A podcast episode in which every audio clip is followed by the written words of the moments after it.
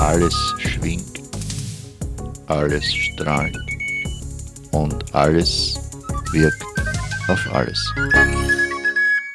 Physikalische Soiree Nummer 231. Lothar Bodingbauer begrüßt euch und ja, ich begrüße euch heute zu einem Gespräch aus einer Ecke meines und vielleicht unseres Lebens, wo wir eigentlich nicht wirklich hinkommen, nämlich ja, Herr Altenhuber, was ist das für eine Ecke? Wie würden Sie diese Ecke bezeichnen? Naja, also die Ecke ist auf jeden Fall eine sehr spannende. Vielleicht ist gar keine Ecke.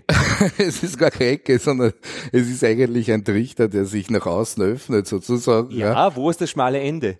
naja, das Und wo ist, ist, die Öffnung? Das ist weit, wahrscheinlich weit im Universum. Das, das, das, das, die, die, die Öffnung geht weit ins Universum. Ja. Na, also ich darf mir vielleicht ein bisschen ja. selbst vorstellen. Also ich bin ja und das ist vielleicht das, was Sie mit einer mit einer ungewöhnlichen Ecke meinen. Ja. Äh, jemand, der jetzt also nicht äh, eine wissenschaftliche Ausbildung äh, genossen hat und äh, ich komme eher aus dem Bereich des Marketing, nicht? Also ich habe äh, äh, mein Lehramtsstudium erledigt und währenddessen äh, haben wir begonnen Marketingveranstaltungen zu kreieren, die sich eigentlich auf den Sport bezogen haben. Wir haben also dann auch sehr aktive Sportevents gestartet und so ist dann mit der Zeit eine Event Company entstanden und diese Event Company die in Wien entstanden ist, wurde dann sehr international. Also wir haben äh, dann für sehr große Pharmaunternehmen gearbeitet. So kommt man schon immer ein bisschen in die,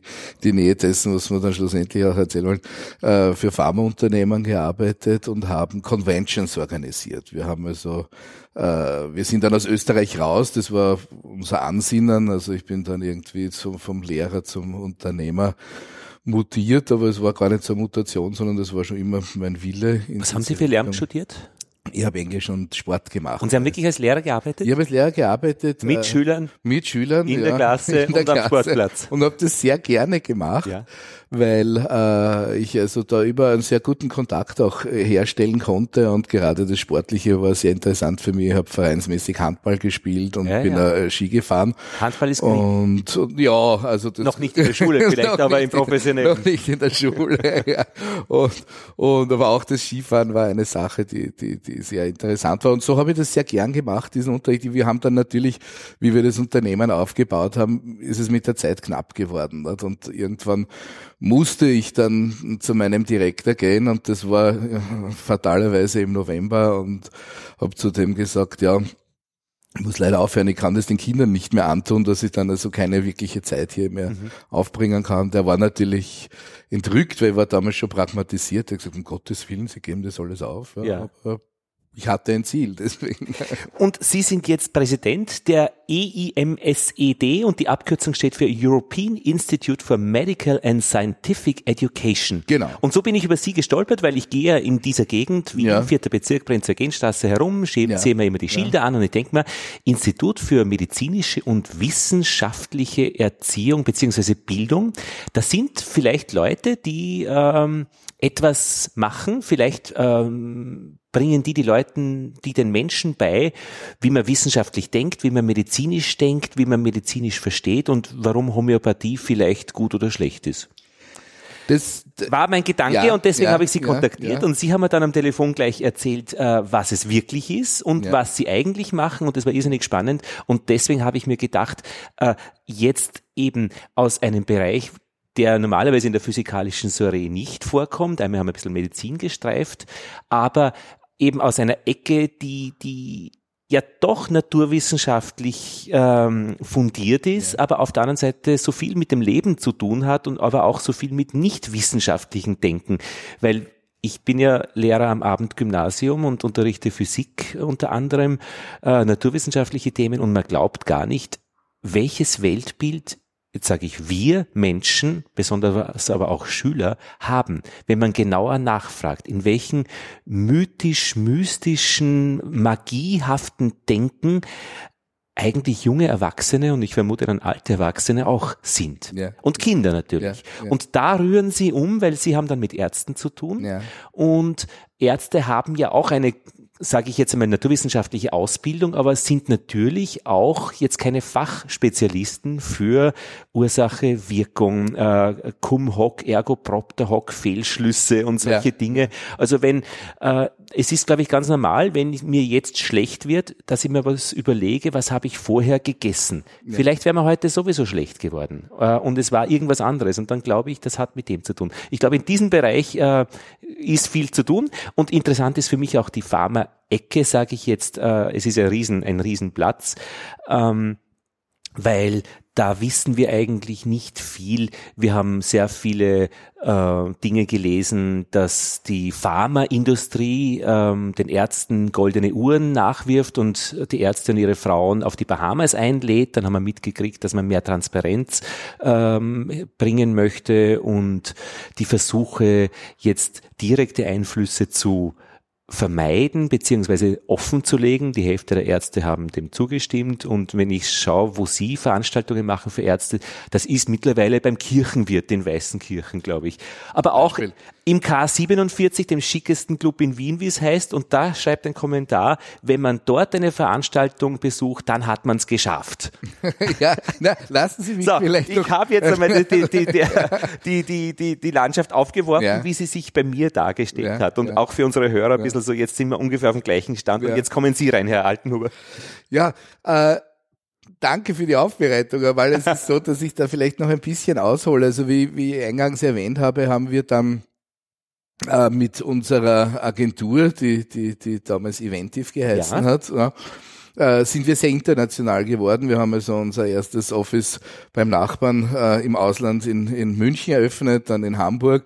Dann sind wir in die USA gegangen, äh, nach äh, New York. Das war auch sehr spannend, weil das war kurz äh, nach den Anschlägen von 9-11, da haben alle gesagt, um Gottes Willen, da ist der Boden verbrannte Erde. Mhm. Dem war schlussendlich nicht so. Wir sind dann zwar in eine Stimmung dorthin gekommen, die sehr gedrückt war, aber waren dann auch in einer Aufbruchsstimmung mit dabei und hatten dann schlussendlich auch vier Jahre lang ein Office in Peking und haben vor allem äh, wissenschaftliche Conventions organisiert für Pharmaunternehmen. Und deswegen auch mein Zugang dann zu den Pharmaunternehmen, wo wir äh, da sehr intensiv gemeinsam gearbeitet haben. Und das war gerade die Zeit, so wie Sie es angesprochen haben, wo natürlich diese Veranstaltungen, Marketingveranstaltungen waren, nicht? Wo ich gesagt habe, mein Produkt ist einfach viel besser als das andere, weil aus diesen und jenen Gründen und auch der Sprecher äh, der Vortragende hat sich bemüßigt gefühlt, natürlich das eine vor das andere zu stellen. Und äh, in Zeiten des Umbruchs äh, wurde das anders. Das hat sich dramatisch verändert. Compliance ist Compliance ist das Stichwort und das war auch für, für mich persönlich ein Umbruch, weil es hat sich die französische Publicis-Gruppe sehr interessiert für die Eventive-Agentur, hat das dann schlussendlich gekauft. Und ähm, wir haben äh, gedacht, oder ich habe mir gedacht, so jetzt habe ich auch die Möglichkeit, etwas zu gründen oder zu organisieren, wo wir in eine Richtung gehen, die eben diesen Compliance-Ansprüchen total entspricht, nämlich unabhängige Fortbildung, ja, unbiased education. Und das ist eine Sache, die das IMSET eben seit äh, mittlerweile acht Jahren äh, ordentlich durchführt. Und wir sind natürlich äh, auch von Sponsoren abhängig, haben aber auch sehr viele Multi-Sponsoring-Konzepte, das heißt, wo viele äh, äh, Organisationen oder natürlich auch die Industrie sponsert. Der QW quasi. der QW oder der gemischte Satz, ja. je nachdem, wie man wie man es bezeichnen will, je nach Qualität halt. Ja. und und äh, äh, das ist natürlich eine Strategie, die im Jahre 2008 oder 2009 noch ein bisschen belächelt wurde, weil man gesagt hat, na geh, wir haben ja eh unsere Marketingmöglichkeiten noch, was, äh, warum sollen wir da? Und wir haben gesagt, nein, langfristig ist das ein gutes Konzept. Wir haben also ein Scientific Advisory Board, ein internationales, und äh, so werden dann auch die Veranstaltungen geplant, so dass es keinen direkten Einfluss der, der, der Industrie auf Content, auf Inhalte etc. gibt. Aber es ist nicht so wie ein Tor-Netzwerk oder ähm, ein VPN, dass man praktisch das Original nicht mehr oder die, die Quelle nicht mehr findet. Also dass eine dazwischen geschaltete Agentur äh, verhindert, dass man direkt Verbindungen ziehen kann. Naja, das ist, es ist, es ist ja auch so, die, die, die, in den USA hat es ja die, die, die wildesten Compliance-Regeln gegeben. Nicht? Also äh, in Europa war man damit konfrontiert zuerst mal in, in, in, in, äh, in Deutschland. Da gab's äh, plötzlich eine Regelung, nämlich auch zum, zum Thema, wie vernünftig sind manche Compliance-Regeln. Ja. Das erste, was man in, in, in Deutschland da erfahren hat, das war vor zehn Jahren, eine Kaffeepause darf nicht mehr als 2,40 Euro kosten. Ja? Also ein Topfengolatsch, ein Kaffee und einen halben Apfel. Ja? Das war so ungefähr, ja. Da haben sie alle gefragt, aha, was ist, das ist zwar ein Zeichen, aber wie ist das gemeint, etc. Ja, divers zu interpretieren. Ja? Und äh, das hat dann in relativ kurzer Zeit auch unglaubliche äh, Blüten getrieben, nicht? Also ähm, in den USA, wenn Sie da eine Convention besucht haben, zum Beispiel, wir waren da sehr intensiv immer auf der Bio in San Diego, ja, da stand dann äh, bei einem äh, Ausstellungsstand eines Pharmaunternehmens eine Schüssel mit schönen grünen Äpfeln und dann mehrere Kärtchen rundherum. Ja, und da steht dann, wenn Sie aus äh, Texas kommen, dann dürfen Sie sich einen Apfel nehmen, müssen ihn aber vor Ort verzehren. Ja. Wenn Sie aus New Jersey kommen, dürfen Sie gar keinen Apfel nehmen. Ja. Und wenn Sie, ich weiß es nicht, aus Idaho kommen, dann müssen Sie den Apfel nehmen und mitnehmen und vor der, vor der Convention äh, aufessen. Mhm. Also das waren, das ist jetzt kein Scherz, sondern das waren wirklich diese Blüten, mhm. äh, die, die es da getrieben hat und äh, eigentlich mehr kämpfen wir damit, dass es doch auch Inputs gibt der Erfinder, die ja bei teilweise bei den Unternehmen sitzen, ja, die trotzdem ja einfließen sollen in eine Fortbildung. Nicht? Mhm. Also es ist diese Blüten sind dann weitergegangen, wo man gesagt hat, na also wir wollen gar nicht wissen, wer dorthin kommt als Sponsor und wir wollen also nicht einmal irgendwie eine E-Mail empfangen oder so. Ja? Und das geht in eine Richtung, wo ich mir selbst auch denke, ja warum nicht, dass quasi der Wissenschaftler, der dort in dem Unternehmen äh, arbeitet, auch einen Input geben kann. Mhm. Ja, das heißt noch lange nicht, dass ich jetzt dann sage, schau, das ist besser als das andere. Ja, aber trotzdem, und das ist das, was wir versuchen, eben um zurückzukommen zum Cuvée oder zum gemischten Satz, das ist das, was wir versuchen, hier eine Mischung äh, zu fahren, die äh, einerseits vom Content hier informativ und neue Dinge an die Hörer beziehungsweise an die Teilnehmer bringt und auf der anderen anderen Seite haben wir aber auch eine sehr spezielle, eine, eine Struktur geschaffen, wo eben diese Einflussnahme in Richtung Marketing nicht mehr stattfinden kann. Ich habe einen Freund, den August, der hat eine Agentur gegründet, ähnlich wie Ihre, der, es ist mich im Schulsystem ja auch extrem schwierig, zu den Schülern mit äh, ähm, Informationen ranzukommen, die nicht von Lehrern kommen. Also wenn jetzt zum Beispiel äh, die, da gibt es so eine Karton, glaube ich, äh, Karton wie sagt man denn, äh, oder Forum Hausgeräte. Das ist ja. so ein, ein Zusammenschluss an, an, an Haushaltsgeräten herstellen, Waschmaschinen zum Beispiel. Und die möchten ganz gerne ähm, aufklären, äh, äh Unterrichtsmaterialien über Haushaltsgeräte an die Schüler bringen, aber die kommen da nicht rein in die Klasse. Und über eine Agentur, die Unterrichtsmaterialien entwickelt, die dieses Thema Haushaltsgeräte im Hintergrund hat, die aber auch wirklich drauf schaut, auch wirklich ist immer so ein bisschen eine Konstruktion, äh, dass die Schüler äh, hier lehrplangemäß etwas lernen und dass auch sichergestellt ist, dass keine Einflussnahme im Sinne von, von Manipulation stattfindet, die machen einfach Unterrichtsmaterialien, die Lehrern kostenlos zugänglich sind und die Lehrer können das nehmen oder nicht.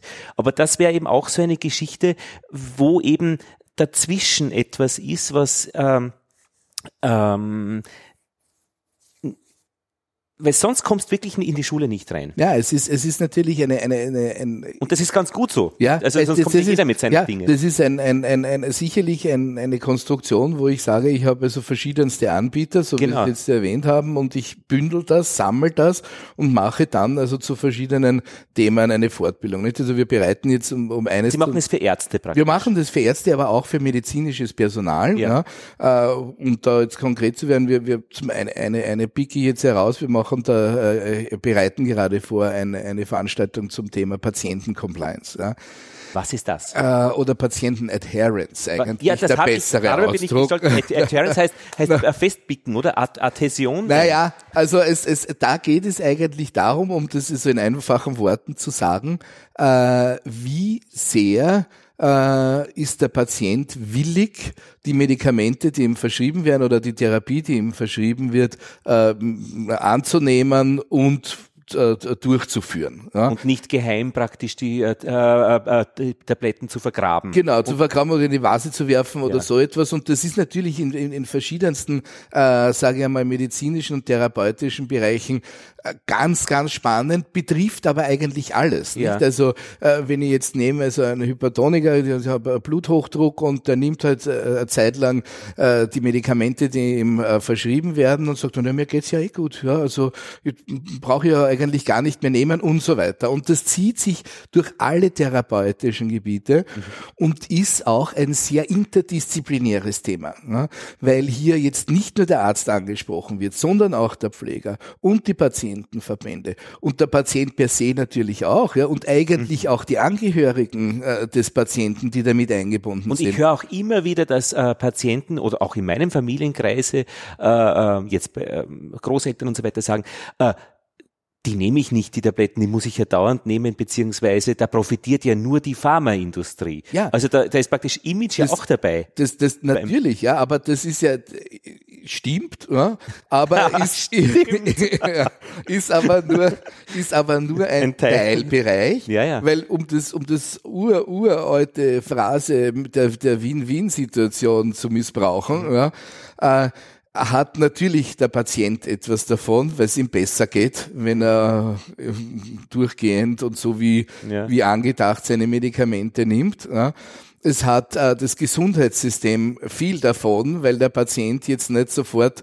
mit einem Schlaganfall oder äh, mit Ähnlichem ins Krankenhaus zu einem unglaublich teuren Intensivbett äh, äh eingeliefert wird. Mhm. Es hat natürlich äh, der, die Industrie etwas davon, ja, weil das kann man durchaus so, wie Sie sagen, ja, also äh, drei Prozent mehr Patienten Adherence sind Milliarden, ja, das ist unglaublich, ja. Aber deswegen äh, ist auch der Versuch hier äh, zu, zu sagen, schaut äh, zu den verschiedenen Gruppierungen, ihr habt eigentlich alle sehr viel davon, mhm. kümmert euch darum, unterstützt diese äh, diese Veranstaltungen und diese Fortbildungen, ja, und wir es gibt in dem Bereich sehr viel Frustration, ja, weil äh, wir haben, äh, das IMSET hat, hat, hat so Studien und Needs Assessments und Bedarfserhebungen auch zu diesem Thema gemacht. Ja, um das, die, die vielen Antworten und die vielen Ergebnisse runterzubrechen auf eine ganz äh, mhm. banale Aussage, äh, ist das eigentlich beste oder die beste Lösung wäre ein, ein mehr Aufwand des Arztes, der sich dann äh, bisschen länger mit dem Patienten beschäftigt mhm. und ihn quasi ermahnt und sagt, schauen Sie, und wenn Sie das nicht machen, dann kann das und das. Da ist dann das Ergebnis der Untersuchung, na, wer zahlt mir denn die drei Minuten mehr? Mhm. Ja. Und da gibt's äh, schon viel Frustration, also mhm. wo viele, äh, sage ich mal, Spezialisten, die sich auch mit dem Thema Adherence und Compliance beschäftigen, sagen, ja, schlussendlich, es ist mir egal, ich, ich kann nichts erreichen, ja, und die Schwierigkeit ist auch noch dazu, es ist ganz schwierig, ein Outcome-Assessment zu machen, um zu messen, mhm. was hat's denn eigentlich gebracht. Ja? Weil das weiß ich ja nicht, ob der aufgehört hätte, mhm. jetzt seine Therapie äh, äh, zu mhm. machen oder nicht. Ja? Also mhm. da Outcome-Assessment, das heißt, ich habe nie die Bestätigung, meine Aktivitäten sind jetzt, haben gefruchtet. Und ich weiß auch nie, ob vielleicht andere Maßnahmen besser gefruchtet hätten. Zum Beispiel. Dass man zum Beispiel, der Leute sagt, äh, Sport betreiben, äh, ja. Fahrradfahren ja. und den genau. Elektroakku Akku aus dem Fahrrad rauswerfen und selbst treten. ja, aber, aber das ist eben der Punkt, nicht? Also es ist, man sieht schon, es ist hier äh, leicht, irgendwo ja, ja. eine Frustrationsschwelle zu erreichen.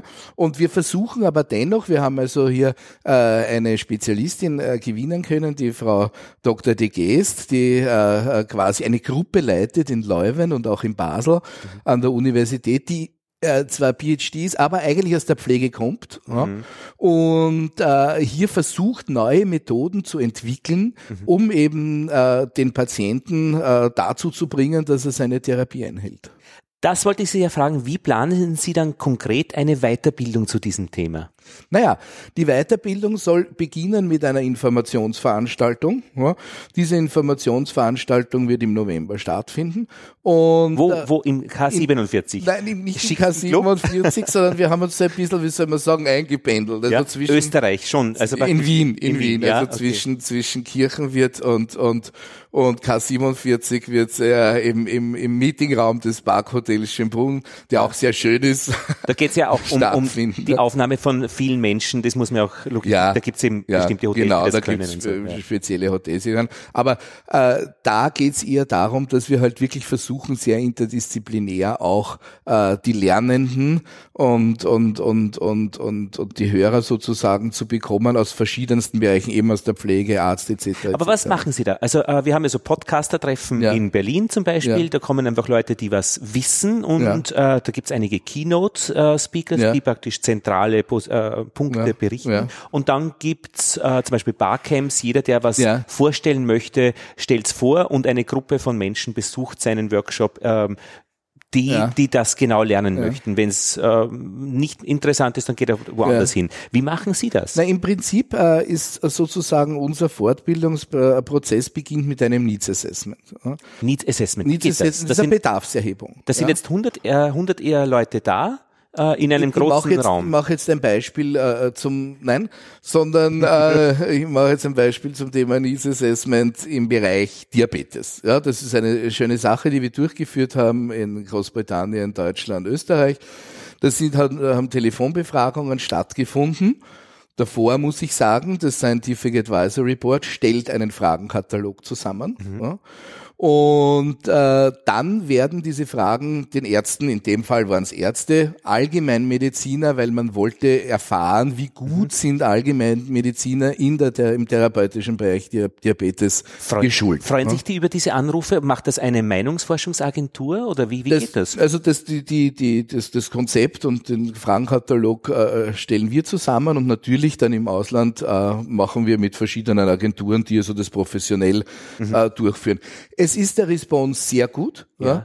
Es ist der Response vor allem auch deshalb sehr gut, weil äh, wir ein unabhängiges Institut sind, nicht? Das ist der Response anders, wenn jetzt das äh, Institut anruft und sagt, wir rufen für ein industrielles Unternehmen an, mhm. als wenn man sagt, ja, wir rufen also für das Institut Eimsed an, das ist ein unabhängiger Fortbildner. Mhm. Also da sieht man schon einen deutlichen Unterschied. Auch den ja. Willen praktisch äh, äh, zu helfen, zu helfen, und, ja, genau. Und, und, und mit, mit, mit, zu tun. Ja, genau, verstehe. Ja. Mhm. Und Allerdings mhm. ist, darf man sich das Needs Assessment oder die Bedarfserhebung dann nicht so vorstellen, dass das dann ausgewertet wird, so nach dem Sinne, ah, der Arzt oder die Ärztin wünscht sich das, das, das, das, ja, sondern es werden die Fragen so gestellt, um dann quasi von den Spezialisten in die Richtung ausgewertet zu werden, kann denn das stimmen, was die sagen? Ja?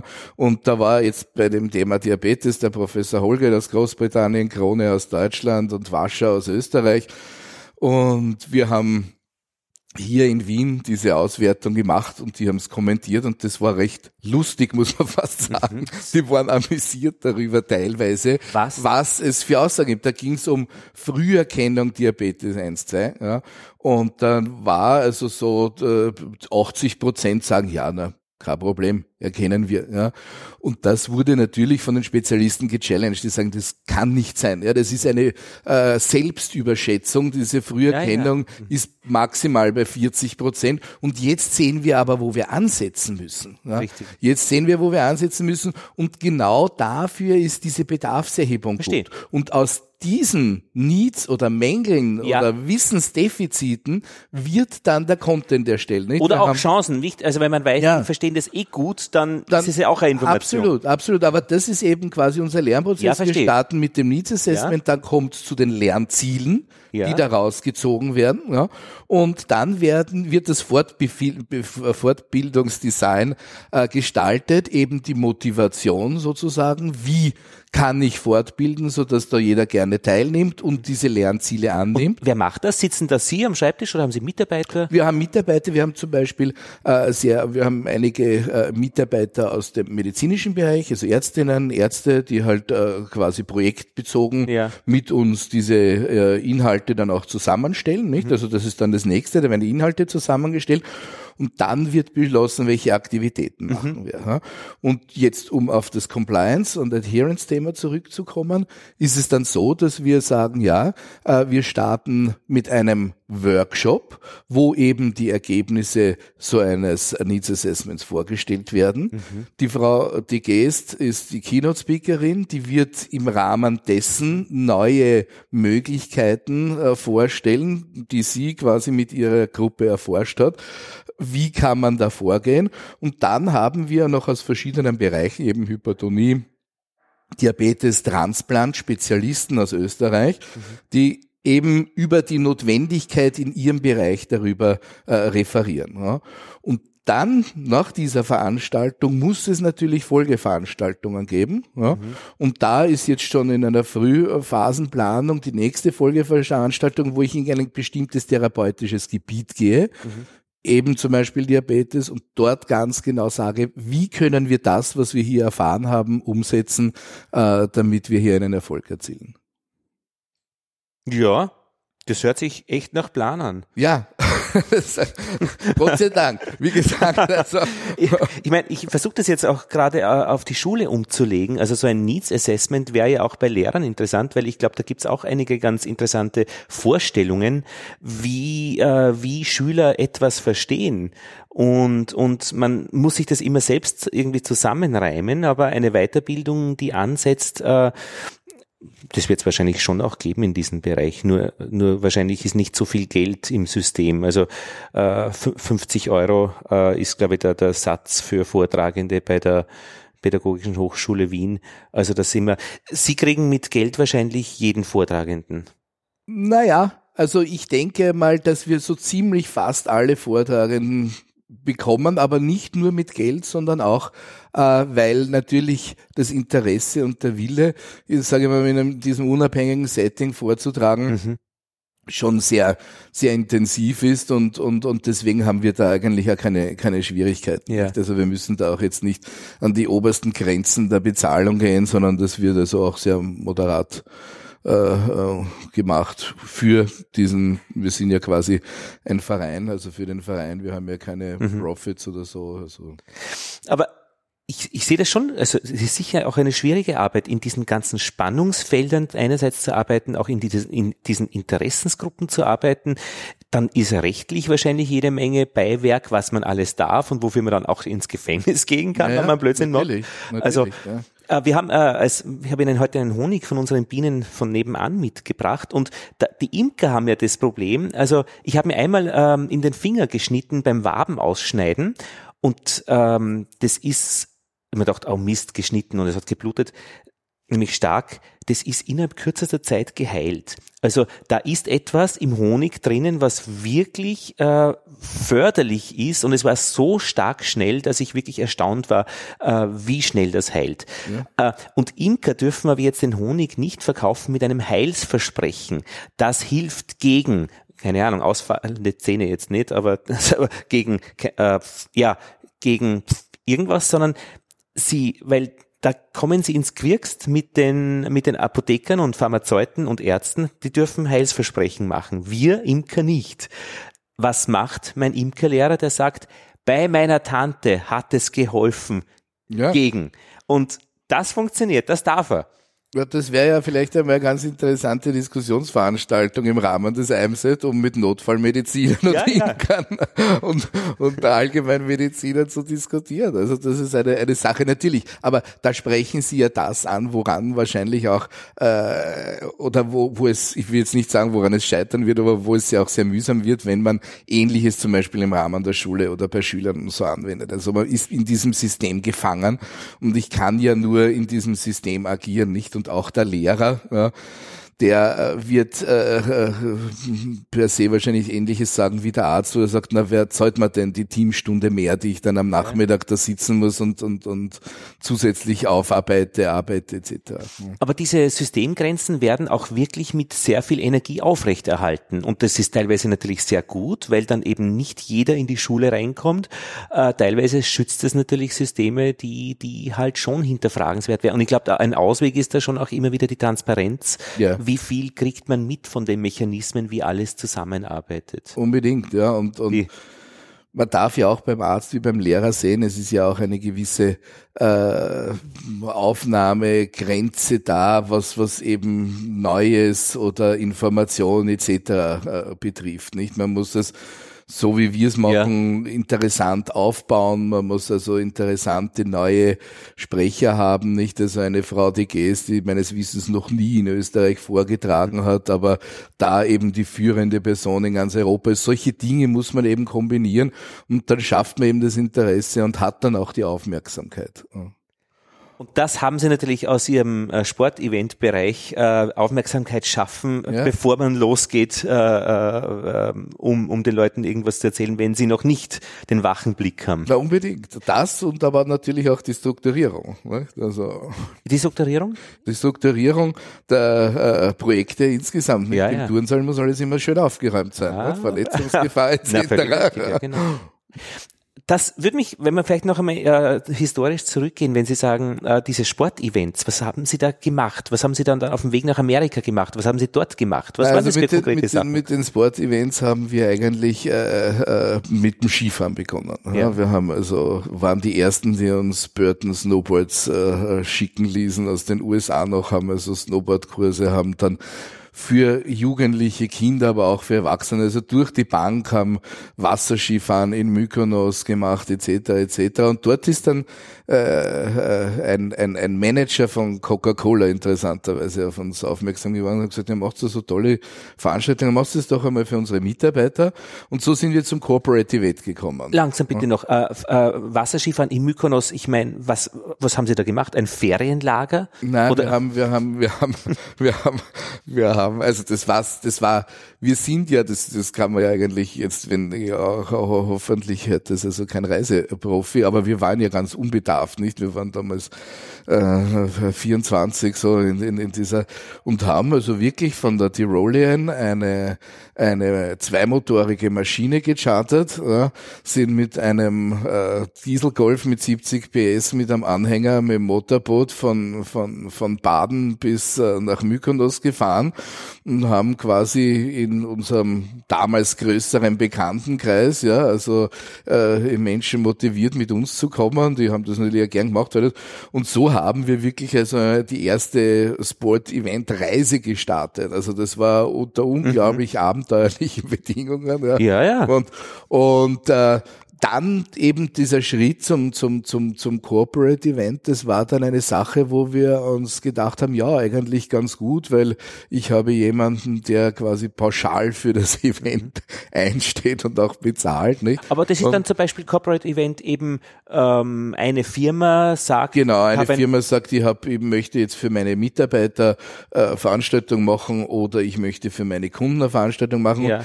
Und wir haben natürlich dann sehr viel darüber gelernt, über das Corporate Corporate Event und das Corporate Event ist natürlich für eine relativ kleine Zielgruppe das beste Marketing-Tool, das es gibt. Ja? Weil ich habe Jetzt springe ich gleich zur Pharma. Ne? Ich habe in Österreich 800 Internisten, die interessant sind für die äh, Pharmaindustrie. Ich habe in Deutschland 8000. Ne?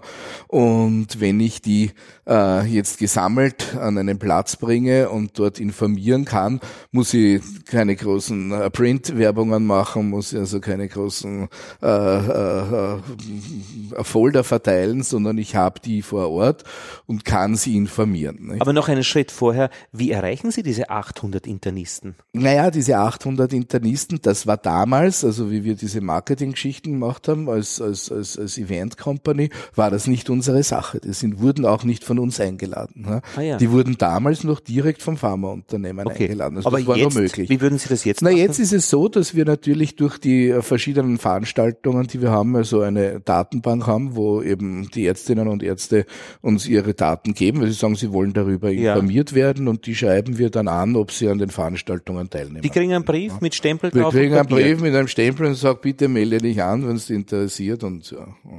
Sind da Ärzte äh, konservativer eher erreichbar oder ruft man die auch an oder keine Ahnung? Oder sind die äh Also wir haben in, in die unsere Veranstaltungen sind sehr beliebt, ja, und, und, und, und weil man eben weiß, man wird jetzt da nicht indoktriniert mit irgendwelchen mhm. Ideen und deswegen haben wir, wenn wir da so eine Einladung ausschicken, eigentlich die relativ oder sehr schnell voll. Also wir mhm.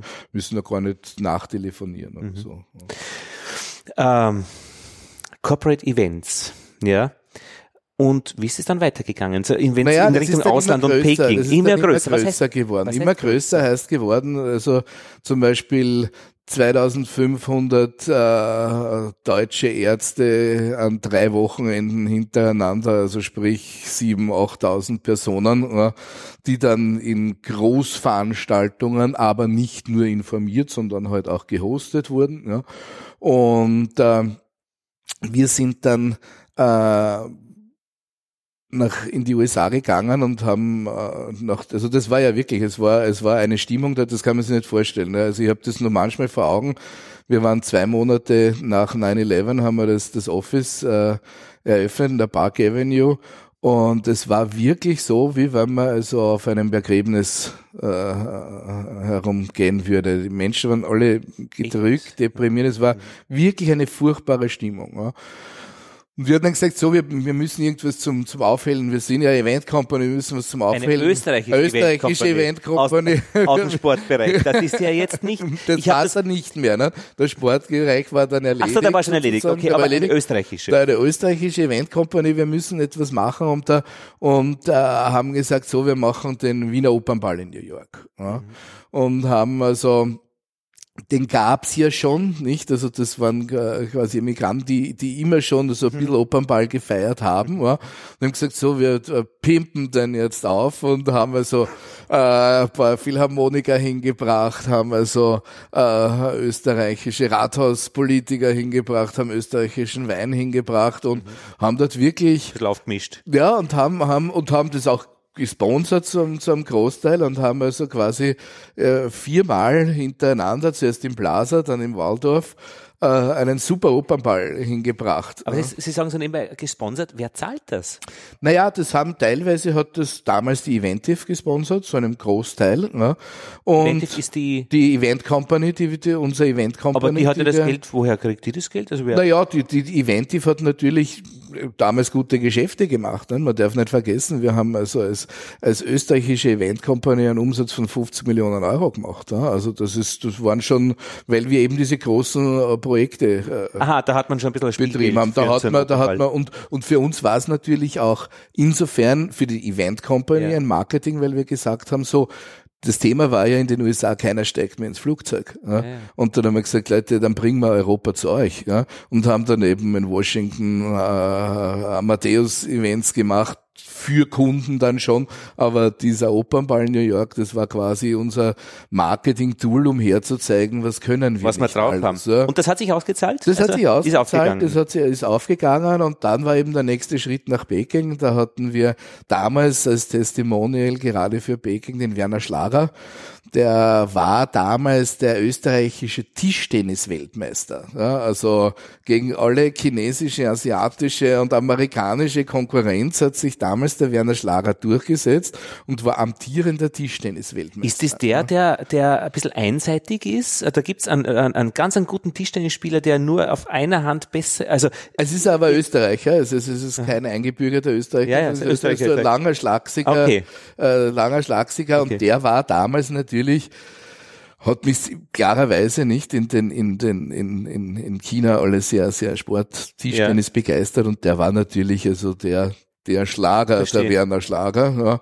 Und mit dem haben wir dann also auch dort einige äh, äh, Aktionen durchgeführt. Einerseits auch ein bisschen haben wir gemacht Marketing für dieses CCTV äh, in dem Bereich, nicht, die ja damals gejammert haben und gesagt haben, ja, CCTV, das ist das chinesische, das chinesische Nachrichtenfernsehen. Und da ja, und da gibt's verschiedenste Sportkanäle und Nachrichtenkanäle und so weiter. Das habe ich gesehen. Ich war voriges Jahr in China und habe CCTV gesehen ja.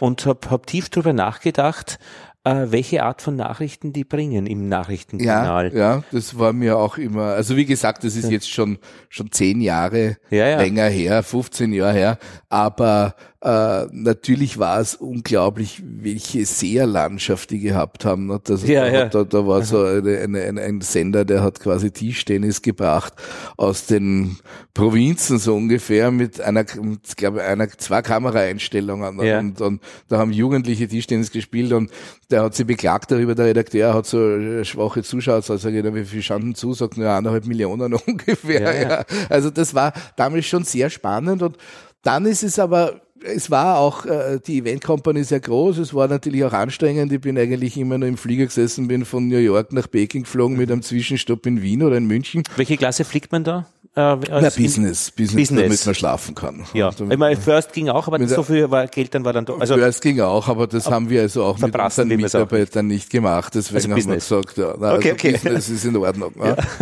Und und äh, wir sind dann, wir sind dann äh, kontaktiert worden eben von der Publicis-Gruppe, nicht, die ja quasi die zweitgrößte Mediengruppe ist. Nicht? Da gehört Sachi, Sachi, alles Mögliche gehört da dazu. Ja. Und die haben dann gesagt, na, sie wollen also die Eventiv kaufen und ich bin dann schlussendlich mit dem Herrn Levy äh, in dem Bürogebäude, der hat am Dach oben einen schönen Garten gehabt mit einem kleinen Landhaus. Da ist man quasi 50 Meter entfernt vom Arc de Triomphe gesessen. Und der hat äh, damals, äh, oder ich hatte die Ehre, ja, das ist so eine schillernde Figur damals schon gewesen, der, der französischen Medienlandschaft. Und der hat dann mit mir einen Vertrag unterschrieben. Ja. Und dann ist es so weitergegangen, dass wir eben gedacht haben, so, ein nächstes Projekt äh, ist das IMSET, das wir gestartet haben oder ich gestartet habe und was natürlich auch ein, ein, ein, Projekt ist, das wir oder ich gestartet habe mit, mit, mit Freunden und Wissenschaftlern, ist die Epsilon 3. Ne?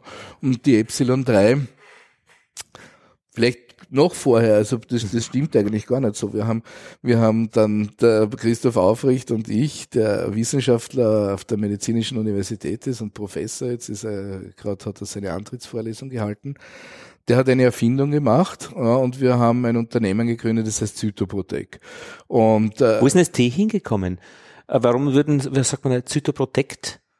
Naja, das D, also das ist eine gute Frage, kann ich aber so aus dem Handgelenk nicht beantworten, weil wir äh, zusammengesessen sind, eben der Christoph Aufrecht und ich, und haben, na, wie nennen wir die Firma? Ne? Und da hat's Zytoprotech und Protect und dann haben wir gesagt, na, wir nennen es Zytoprotec, ne? ja, weil es mit Zyto und Tech zu tun hat. Ach so, verstehe ne? schon, Tech, ja, okay. Mit, mit, mit Zyto und Tech. Ja, und mhm. dann, äh, das war eigentlich äh, ein Zufall, wer hat gesagt, du, ich ärgere mich so, wir sind, wir haben eine Diensterfindung gemacht, die liegt seit drei Jahren in der Schublade äh, bei der Med-Uni Wien. Keiner kümmert sich darum. Was ist eine Diensterfindung? Wenn er eine Findung im Rahmen seines Dienstes an der medizinischen Universität macht, ist es eine Diensterfindung. Die muss dem Arbeitgeber gemeldet werden.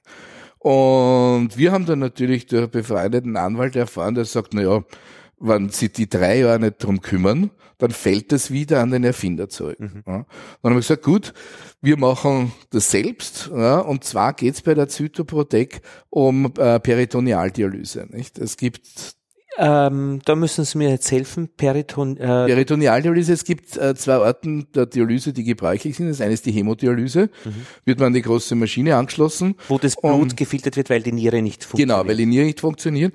Und die Peritonealdialyse, äh, da bekomme ich einen Einlass äh, ins Peritoneum und es wird aus Bauchfell. Es wird in eine, aus einem Beutel ein Medikament, eine Flüssigkeit ins Peritoneum gelassen und diese filtert die Schadstoffe heraus und diese Flüssigkeit trainiere ich, also lasse sie wieder aus in diesen Beutel.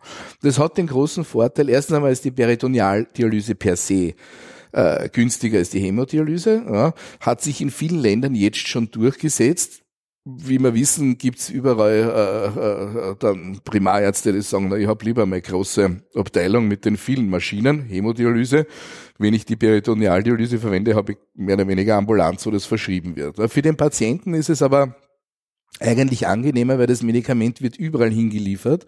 Man hat das ursprünglich entwickelt für Kinder oder Personen, die irgendwo im weiten Kanada leben, die können nicht immer ins Spital fahren und die Kinder, damit die nicht immer dorthin fahren müssen. Also dafür hat man es entwickelt nimmt immer mehr einen größeren Anteil der Dialyse per se in Anspruch, hat aber einen großen Nachteil oder hatte einen. Entzündungen.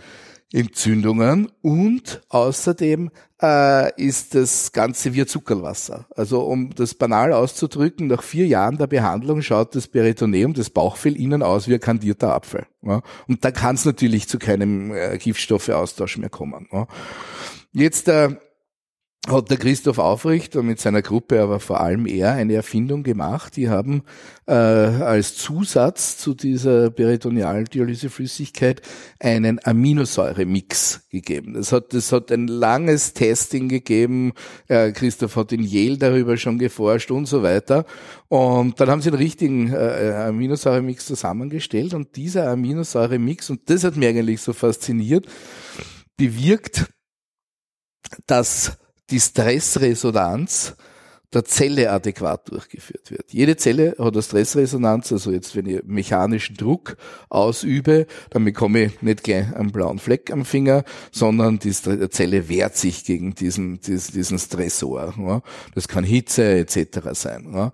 Nur manche Stressoren erkennt die Zelle als solche nicht, weil sie äh, das noch nicht gelernt hat. Und dazu gehört gekochter Zucker. Ne? Das gibt's seit ein paar hundert Jahren, mhm. aber äh, nicht Millionen Jahre, so dass sich die Zelle hätte darauf einstellen können. Leute auf mein Honigglas, das gibt's seit 500 Millionen Jahren. ja, eben, das ist wahrscheinlich auf ihr Honigglas. Die Alternative. Nochmal herzlichen Dank für das liebe Mitbringsel. Und äh, äh, es ist dann, es, es, es ist dann eben so, dass, dass, dass diese Zelle das nicht erkennt, mhm. aber dieser Aminosäuremix, den die erfunden haben, bringt die Zelle dazu, dass es quasi, dass sie einen Schalter umlegt und sagt, hoppala, ich muss mich wehren. Ja? Und dieser Zucker kommt eben von dieser Lösung, das ist Teil der Lösung. Der Lösung. Das ist aufgrund des osmotischen, äh, sonst würde das nicht angezogen schon genau. und so weiter. Ja? Konzentrationen. Und Konzentrationen, ja. Und jetzt sagt die Aminosäurelösung, die aber da drinnen ist, pass auf, werde ich gegen den Zucker. Mhm. Ja. Und das, was wir jetzt toll abgeschlossen haben, und ich habe da auch mitgebracht, das ist also quasi eine, eine Pressemeldung von, vom 9. Juni. Wir haben also jetzt mit der Zytoprotect die Phase 2 äh, abgeschlossen und es ist wirklich. Phase 2, sagen Sie so ganz nebenbei, das sind die klinischen Studien. Das sind die klinischen Studien, ja. Mhm. Da gibt's die Phase 1, das ist Safety, und die Phase 2 zeigt dann, dass es besser wirkt als andere Produkte. Und was ganz selten ist, wir haben in dieser Phase 2 äh, zwei äh, Primärparameter. Ja. Das ist in diesen Phasen nicht so einfach, weil es müssen quasi die Parameter oder die Ergebnisse, die erreicht werden, ja schon Jahre vorher bei uns, äh, vier Jahre vorher determiniert werden. Verstehe. Und die Studie muss dann genau dorthin kommen. Ja. Mhm. Und normalerweise erreicht man gar keinen oder maximal einen und wir haben es also wirklich geschafft, dass beide Primärparameter erreicht wurden. Ja. Welches sind das? Ja, es ist einerseits, äh, dass das äh, äh, Produkt, also ein, ein, ein Peritoneum, äh, ein Peritonealdialysefluid, jetzt nicht nur vier Jahre, sondern eben aufgrund äh, der, der, der Zellvitalisierung sozusagen die doppelte Zeit, also acht Jahre, äh, äh, verwendet werden kann. Und es hat keine einzige Bauchfellentzündung gegeben. Mhm. Ja. Und nebenbei sozusagen wurde auch noch festgestellt, dass natürlich äh, bei den Patienten, die so viel Bauchfellentzündung haben, ist die Ernährung ein Problem. Ja. Die wollen nichts essen, die haben ständig Schmerzen. Ja. Und es ist aber auch die Ernährung besser geworden. Das heißt, die Patienten haben an Gewicht zugenommen, was sehr gut ist in diesem mhm. Fall. Also das heißt, das ist rundum eine abgestimmte, wunderbare äh, Studie, die, die ein tolles Ergebnis hat. Und das haben also auch unsere Scientific Advisor, äh, die da an Bord sind und die auch Profis sind, also gesagt, nur jede 300. Studie geht so aus, was natürlich für uns gut ist, weil ich war dort der erste Investor in der in dieser in, in der Zytoprotec nicht und und habe äh, da mich auch immer ein bisschen gekümmert, dass andere Investoren dazugekommen sind. Es sind natürlich auch Pharmafirmen äh, schon investiert in dieser Geschichte, aber äh, uns freut es natürlich, dass wir so ein tolles Ergebnis jetzt da bekommen haben. Aber Herr Altenhuber, jetzt sind Sie nicht mehr unabhängig. Weil?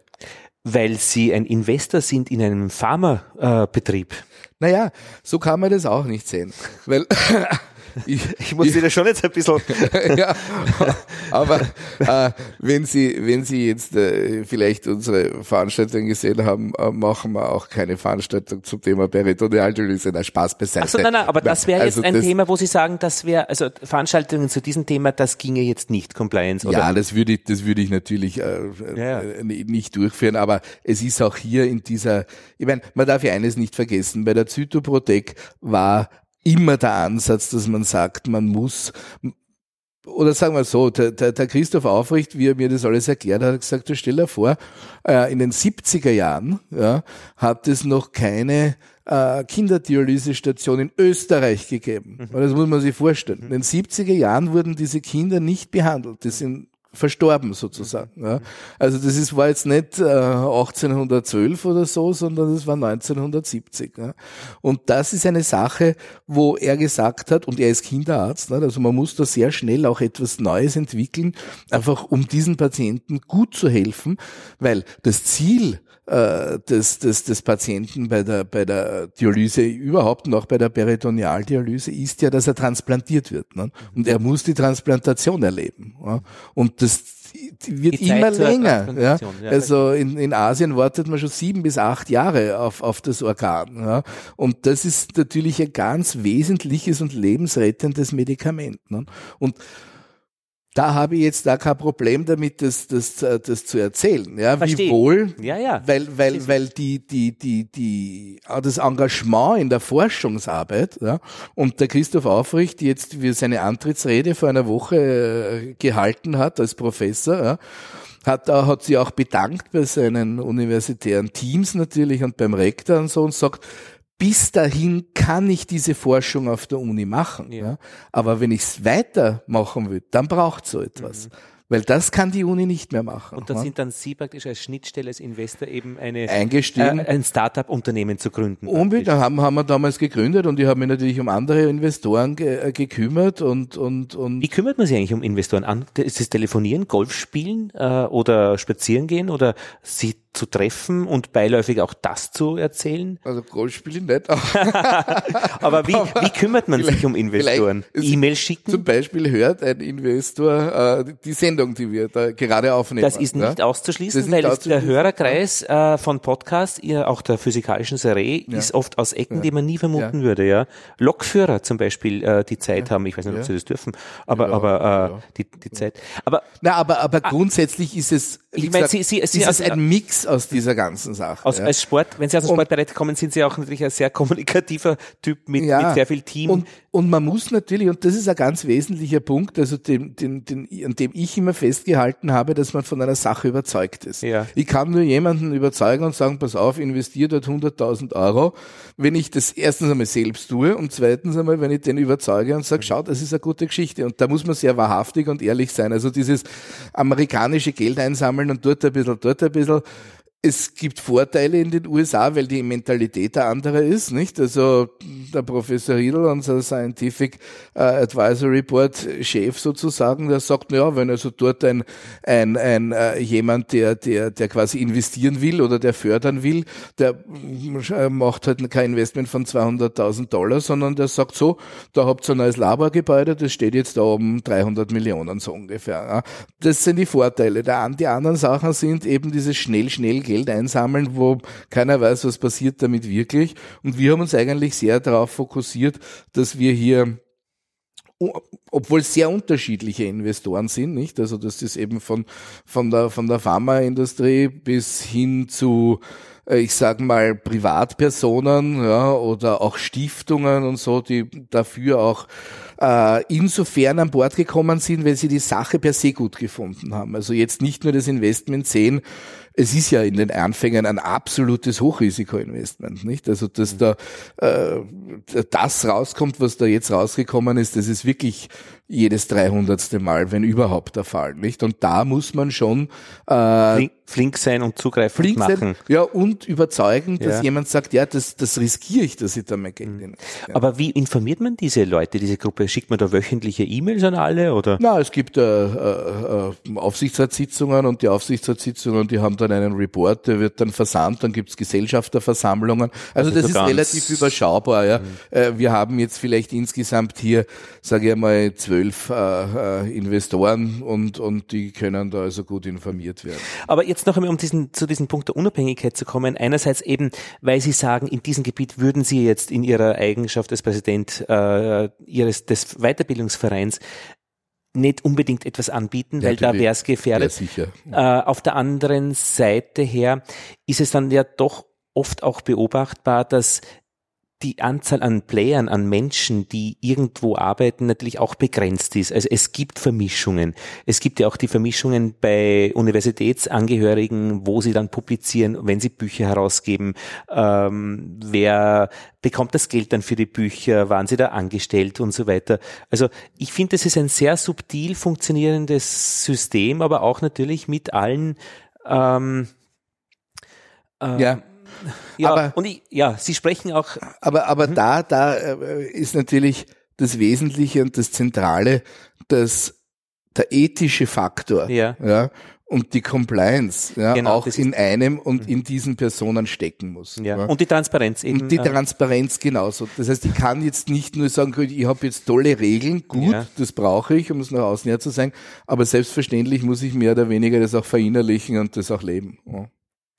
Ich habe ein bisschen nachgeschaut, 100 äh, Millionen Euro gibt's von der Pharmaindustrie für äh, Weiterbildung und, und äh, Studien. Da geht die Hälfte an, an so klinische Studien, äh, 50 Millionen ungefähr, äh, 20 Millionen an äh, Ärzte, nein, an Veranstaltungen für Ärzte, genau, und 20 Millionen an Ärzte, die eben dann Vorträge halten und so ein bisschen. Und äh, da gibt's jetzt eine Datenbank, wo Ärzte auch Zuwendungen eben äh, berichten können, also Eintragungen, wo das sichtbar wird. Und ich glaube, die Hälfte der Ärzte äh, haben zugestimmt, dass auch ihr Name da sichtbar wird und die andere Hälfte möchte entweder nicht eingetragen sein oder der Name soll nicht dabei stehen. Also da arbeiten wir natürlich auch in einem Feld, wo dicke Bretter äh, gebohrt werden müssen. Ja, ja, das ist sicherlich so. Ja, und das ist auch eine Sache, die sich, äh, so ich sage mal, von einem Tag auf den anderen oder von einem Jahr aufs andere nicht verändern wird. Ich hatte als Journalist ja so wunderbar Pressetarife ähm, bei UPC Telekabel, ähm, da hat es einen Rabatt gegeben, ich glaube 30 Prozent, mir hat das immer nicht gedacht. Äh, irgendwo äh, die Vorteilskarte bei der ÖPB hat nur 50 Euro gekostet und dafür konnte ich noch erste Klasse fahren mit dieser Karte. Und das haben sie vor fünf Jahren alle irgendwie eingestellt. Ich glaube, da hat irgendetwas angefangen, dass es gedämmert ist, dass es eigentlich unfair, intransparent und eigentlich ethisch nicht korrekt ist. Ich habe das schon gewusst, dass es ethisch nicht korrekt ist, hab, äh, bin aber in diese Szene eingestiegen, weil ich eben als Student diese journalistische Arbeit mhm. begonnen mhm. habe. Das war halt Gott gegeben, ja. ja. Hat man gedacht, ja, zahle weniger für Grundgebühr. Aber es hat ein bisschen weh dann, das Einstellen hat mich schon geärgert, also dass das, diese Privilegien dann weg waren. Jetzt habe ich mich daran gewöhnt und ich finde es eigentlich richtig. Es passt nicht zusammen. Ja, es passt also auch nicht in eine moderne Zeit, sage ich mal. Ah, die ganzen Reisen, die zum Beispiel äh, äh, Reisejournalismus, mittlerweile steht unten steht bei den, unten, und das ja. ist auch notwendig. Ja, ja, ja. Also ich mein, es reduziert hat wahrscheinlich eh jeder. Dass man Nein, naja, nicht unbedingt. Also wenn ich eine Reise mache oder einen Reisebericht, da gibt's schon unterschiedliche. Ich habe eine Sendung gemacht über Ischgl. Ja. Ähm, Ischgl, also die, die äh, zwischen Sommer und Winter, mhm. so die, der Wechsel der Saisonen. Und das war für ein Journal Panorama, also sozialpolitisch ja. auch. Das Hotel hat allerdings die, die, der Fremdenverkehrsverband Ischgl gezahlt. Mhm. Und ich war als junger Journalist ziemlich goschert und die haben sie, hätten sich gewünscht, dass sie mich nicht eingeladen hätten, weil das war einfach kein schöner Bericht für sie. ähm, aber auf der anderen Seite, das geht nicht. Also ich kann keine Reise mir zahlen lassen, finde ich, äh, ja, wann ich dann darüber berichte. Ja, absolut. Also und, und, und das ist eben in diesen Bereichen genauso, ja. Nur und, und, und, und das ist auch eine Geschichte, wo sich dann die Generationen auch ja, das in den Generationen verändern wird, nicht? Das ja, aber auch zum Negativen. Jetzt wissen die Leute zum Beispiel gar nicht, dass man Berichte kostenlos kriegt. Die rufen bei irgendeiner Zeitschrift an und sagen, was zahlen wir für einen Bericht? Ja, natürlich. Ja. Das ist, das ist, das ist eine Sache. Aber ich meine, ich, ich bin gerade also in der medizinischen Fortbildung froher Hoffnung sozusagen, dass sie das also doch allalong äh, in einen Bereich begibt, wo jeder weiß, dass er eben transparent sein Honorar herzeigen muss, dass man herzeigen Schon. muss. Ja, natürlich. Also wir legen, sind da auch sehr gläsern, wir legen alles offen, was wir an Sponsorsummen bekommen, von wem und wie es verwendet wird und so. Also das heißt, einen, ein, ein, gerade hier in, in der Fortbildung ist das der einzige Weg, der dann für die Zukunft äh, interessant und möglich ist. Hm. Ich mache einen Bienen-Podcast, wo ich einfach schaue, mit Menschen rede, die etwas wissen. Und da war ich auch bei den Rübenbauern, ist auch ja, eine Interessensgruppe, ja. die nämlich äh, Glyphosat auch einsetzen, also der Bienengift nämlich, Aha, wenn das zusammenkommt. Ja, und dadurch, dass aber mein Bienenpodcast durch nichts und niemanden gefördert wird, kann ich frei mit den Rübenbauern reden. Ja. Und ich habe jetzt viel Prügel bekommen von Imkern, dass ich den Rübenbauern eine Plattform gebe. Mhm. Nur ich wollte einfach wissen, wie reden die Rübenbauern? Und ja. war auch in, bei der Landwirtschaftskammer in, in Oberösterreich ähm, bei einem Berater für Pestizide. Und auch das ist eigentlich nur möglich, wenn die Landwirtschaftskammer diesen Bienenpodcast nicht fördert, weil es einfach nicht geht. Meine, man könnte es probieren. ja, na, sie würden es vielleicht auch fördern, nur es wäre die Glaubwürdigkeit beim, äh, beim Rauchfang raus. Ja, und die einzigen Leute, die diesen Bienenpodcast fördern, sind Hörer, die Zugfahrkarten äh, zahlen, damit ich einfach äh, ins Land rausfahren mhm. kann. Jetzt war in Salzburg über die dunkle Biene, eine alte Bienenrasse, mhm. habe ein paar Leute getroffen, das haben wirklich Hörer bezahlt. Ja. Und das ist eine schöne Art, wo praktisch die Leute ihr Schicksal selbst in die Hand nehmen, nämlich ja. ihr, ihr Schicksal an gute Informationen zu kommen, die durch niemanden äh, erwünscht sind. Ja. Natürlich mache ich, mach ich noch selbst genug Blödsinn. Also ja, dass ich äh, vielleicht äh, Dinge zu wenig nachfrage oder ich kenne mich auch nicht äh, gut aus noch. Aber ich meine, mehr wie reden und das ohne Geld im Hintergrund kann man nicht. Ja. Von meiner Seite ja, her. Natürlich. Ja. Also das ist aber gut, das ist ja eh ein, ein, so wie Sie es vorzeigen, ein guter Weg. Nur, aber da ist kein Kapital. Also das ist ja. keine Masse an Geld und, und das ist kein Event praktisch. Da ist kein Nein, das ist, das, da lässt, lässt sich nichts verdienen dran. Ja, das, was es, was es natürlich gibt, jetzt sage jetzt auch einmal in unserem Bereich, sind unrestricted grants. Was ist das? Also das heißt, ich bekomme eine Förderung und es wird weder, also es wird dann schon ein Bericht gelegt, wie es verwendet wird, aber es kann keinen Einfluss genommen werden, äh, wofür es verwendet wird. Mhm. Ja. Also maximal in einem therapeutischen Gebiet. Ich sage, ich mache jetzt Fortbildung im Bereich Diabetes und bekomme diesen Grant und wir sind vollkommen frei, welche Inhalte, welche Gestaltung, welches Format es hat. Also hier wird überhaupt kein Einfluss genommen. Und steht das dann auch irgendwo? Ist das quasi so ein Biosiegel für Veranstaltungen, dass man das, das ist erkennen? Naja, das sind, das sind dann auch ja, als Kunde. Oder als äh, Nutznießer der Veranstaltung. Als Nutznießer der Veranstaltung, ja. Also wir informieren die Teilnehmer schon wie das äh, äh, quasi äh, finanziert wird, die ganze Sache, ja, wer die Sponsoren sind. Und meistens sind es eben unrestricted grants, nicht? Das wird also dann auch festgehalten in der Vereinbarung, die ich dann mit dem Industriepartner habe. Da steht dann eben drinnen unrestricted grant, es kann also keinerlei Einfluss genommen werden, das wird zur Verfügung gestellt. Und wir können einen Bericht liefern, müssen aber nicht, was man natürlich meistens macht, um dann einen Abschlussbericht mhm. zu liefern, wie diese Gelder, äh, oder nicht einmal wie, sondern einfach nur, welches Format daraus entstanden ist. Mhm. Eine Stelle würde ich gerne noch aufgreifen, die Verbindung ähm, äh, von Peking dann, ähm, also Event. Äh, nein, das war dann. Das war schon Event das noch war Event für, für, ja. Also für Firmen. Das hätte ja. jetzt alles, äh, alle Produkte oder alle Firmen sein können. Wie ist es dann in Richtung, also eigentlich die Verbindung von Sport, dann zur Pharma. Wie sind Sie in dieses Pharmagebiet gestoßen? Ja. Oder sind Sie gestoßen worden? Nein, eigentlich nicht, sondern wir haben äh, als, Event, als junger Eventmanager erstens einmal erkannt, wo gibt's gute Budgets ja, und wo wird eben, so wie ich es äh, kurz schon angedeutet habe, das Tool Event wirklich als Hauptmarketing-Tool angewandt. Ja. Und das würde natürlich auch zutreffen auf Versicherungen, ja, dass ich alle Makler, meine 500 Hauptmakler, die ich habe, oder auf Banken, ja, also alle, die jetzt da irgendwie im, keine Ahnung, Private Banking tätig mhm. sind, für mich, die lade ich ein. Aber die größten Budgets waren einfach immer in der Pharma. Und wir haben uns dann eigentlich auf diese äh, Pharma-Events beziehungsweise Pharma-Conventions spezialisiert ja, und hatten eben dann dort schon einen Namen, nicht? Und, und, und, und deswegen sind auch äh, die Kunden dann zu uns gekommen, weil die eben wussten, funktioniert alles gut. Wir sind also auch da fachlich schon drinnen, haben gute Fachleute, die mitmachen, nicht? Mhm. Aber dann eben zur, zur Wende sozusagen, nicht? Also wie es dann war eben schon das Früherkennen da, so, so kann man es nicht mehr betreiben und deswegen gab es dann das Einsatz. Okay. Warum haben Sie heute mit mir geredet? Naja, erstens einmal, weil ich zwei äh, Gläser Honig bekommen das habe. Das, das, haben Sie noch nicht gewusst. Das stimmt. Das habe ich, das hab ich noch nicht gewusst.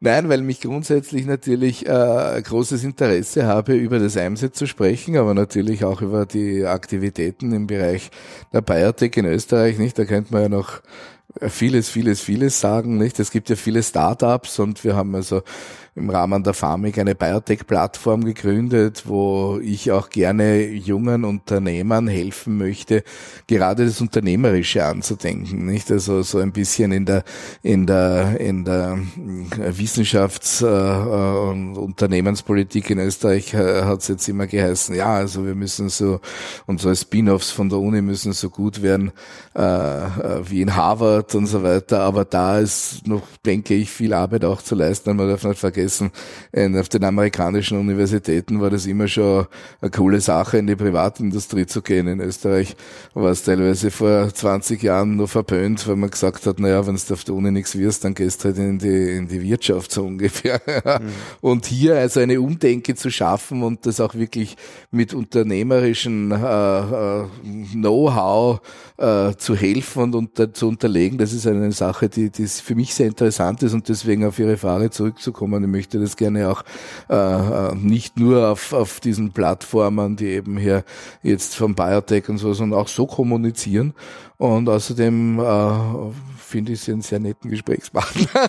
Na, es lässt sich gut reden, also in Podcasts. Also, ja. äh, Biotech noch einmal, das ist so ihr, das ist das Unternehmen. Das, nein, Der, Biotech, also Biotech, also unter Biotech verstehen wir alle Unternehmen, die in diesem Bereich okay. der, der frühen Forschung tätig sind. Ne? Ah, in der frühen Forschung. Ja, also Biotech-Unternehmen, alles was mit Biotechnologie ja, ja. grundsätzlich zu tun hat. Und wir kümmern uns halt um die jungen Biotech-Unternehmen. Nicht? Also es gibt auch mhm. schon etablierte, die sagen, wir sind Biotech-Unternehmen, aber für uns ist es quasi die junge Biotech, die gerade in Österreich wirklich und da gibt's immer äh, so, so, so, so Kombinationen, nicht? Es gibt den Wissenschaftler, der sagt, das habe ich jetzt. Ja. Aber wenn ich dann keinen Pendant habe, der irgendwie äh, äh, unternehmerische Erfahrung hat und sagt, so pass auf, wenn du das Unternehmen gründest, dann musst du das und das machen, da geht sehr viel verloren, einfach, mhm. obwohl die Ideen, die Erfindungen super sind, aber einfach das pragmatisch-administrative nicht passt. Und das ist schade. Also das wollen wir verändern, weil da kann man sicherlich noch viel, viel mehr tolle äh, Erfindungen auf den Markt bringen, die natürlich alle lang für den Patienten sehr gut sind. Und Pharmik haben Sie auch erwähnt, für die Hörer, die Pharmik ist kennen? die, ist die äh, äh, Vereinigung der forschenden Pharmaindustrie in Österreich und für die kleinen Startups ist es immer sehr wichtig, auch mit den Großen in Kontakt zu kommen. Und wie wir wissen, die große etablierte Pharma macht immer so einen Nimbus. Also wenn ich jetzt suche auf einer äh, Webseite, äh, wer sind die Mitarbeiter oder wie viel Umsatz machen die oder was kostet das Produkt in der Herstellung, findet man gar nichts. Mhm. Natürlich, das ist alles immer ein bisschen. Und, und, und jetzt haben wir gesagt, dort wäre eigentlich ein Boden, wo jetzt die Jungen mit den Alten oder mit den Etablierten zusammenkommen können, sich austauschen können. Und das ist eigentlich jetzt sehr gut gelungen. Das gibt's jetzt schon seit, seit eineinhalb, zwei Jahren. Wir machen hier viele Veranstaltungen, wo wir auch äh, Spezialisten der etablierten Pharma holen, die dann referieren, wann sie eigentlich dann junge Unternehmen unterstützen, was ihr Interesse ist, um da zu investieren und so weiter. Mhm. Und das sind alles Dinge, die also von den jungen Unternehmen natürlich sehr aufgesogen werden, weil es hier ja sonst keine wirkliche Kommunikation und auch kein, kein Handbuch gibt, wie mache ich das oder wie soll ich da vorgehen. Nicht? Und, und, und, und ich finde also wirklich viele von den österreichischen Wissenschaftlern, die haben so so tolle Ideen ja, und machen so mutige Sachen und das muss man einfach unterstützen, dass die weiterkommen und dann nicht äh, nach vier Jahren, wenn das Geld ausgeht, einfach äh, ihre Sachen ins Kastel sperren müssen. Mhm. Ich habe gerade noch äh, zwei Gedanken gehabt. Der eine war, äh, dass wir einen Podcast machen zu CRISPR-Cas9, diese ethischen Fragen, die mit, damit verbunden sind, beziehungsweise ganz konkret, was kann man da alles an Genom-Editierung machen? Und da hatten wir in der letzten Episode einen Gedanken. Ähm, die Katrin äh, hat gesagt, ähm, es wäre doch interessant, also weil man immer sagt, Geneditierung oder Gentechnik ist schlecht. Äh, dass einen Gütesiegel zu haben, wo äh, praktisch Genomeditierung in irgendeiner Weise aufgeschlüsselt ist am Produkt dann, was da drinnen steht und dass gewisse Verfahren sehr wohl eigentlich zulässig wären ja, bei diesen Siegel, weil sie ja gar nicht blöd sind und vor allem äh, eine, eine gute Sache machen. Also da gibt's auch ein Gebiet, was wir entdeckt haben, auch was auch mit Information der Öffentlichkeit zu tun ja. hat, weil wie ja. viel verstehe ich denn vom, von den Nutrition Values, die da drauf sind. Das heißt, du musst auch die Kinder natürlich in der Schule dann in irgendeiner Weise darauf vorbereiten, was sie da auf ihren Etiketten lesen. Ja. Aber so, so in diese Richtung. Ja. Und das zweite war noch ähm, einen Hinweis auf ähm, einen Podcast, den ich gerade gehört habe, äh, und zwar von Formfunk.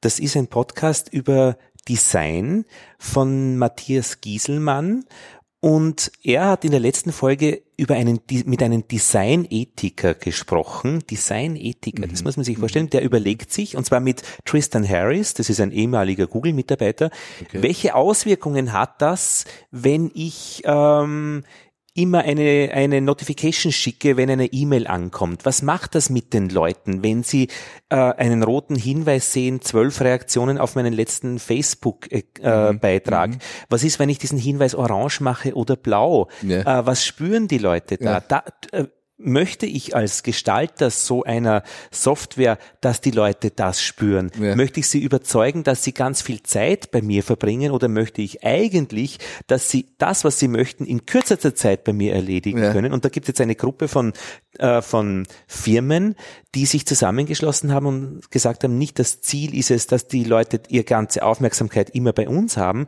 sondern dass sie ihr Ziel möglichst in kürzester Zeit äh, erreichen, wo sie auch eine gute Zeit haben und dann nachher sagen, boah, jetzt war jetzt drei Stunden äh, irgendwie äh, ja. beim Filme schauen, aber eigentlich habe ich diese Zeit sinnlos verbracht. Ja, ja, Persuasive Software ist mhm. da äh, mhm. ein, ein, ein Stichwort. Sehr spannend. Also was richtet mein Tun an? Mhm. Und ich glaube, dass es natürlich auch, und da sind wir bei diesen äh, Adherence äh, und Compliance mit den Patienten, was richtet an mein Produkt?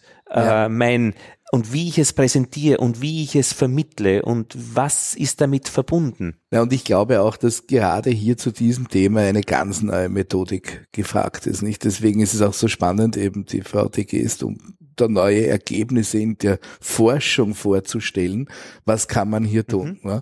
Weil bis jetzt einiges, äh, was wir alle noch nicht wissen, was man tun Was wir alle noch nicht wissen, ja. Und das, das, das, das ist, glaube ich, das Wichtigste überhaupt, nicht? Weil ja. äh, diese mm, alten oder mm, traditionellen Wege, die bis äh, hier be beschritten wurden, die sind offensichtlich, als ob sie wirklich gescheitert sind. Wie gesagt, weiß man nicht, aber das ist jetzt nicht so, dass man sagt, hurra, wir haben jetzt ein Tool in der Hand, das eben äh, dem Patienten Patienten dazu bringt und hilft und so weiter. Ich glaube, neue Wege sind da ganz wichtig und da in fünfmal ums Eck zu denken oder eben äh, solche Dinge anzuwenden, die Sie jetzt angerissen haben, also das ist eine ganz spannende Sache. Mhm. Ja.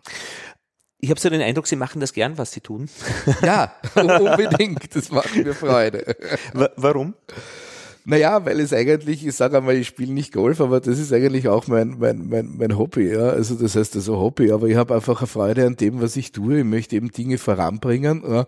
Ähm, alle die Sachen oder Projekte, die ich mir vornehme, sollen eben auch zu, zu einem guten Ende kommen, sollen durchgeführt werden, umgesetzt werden.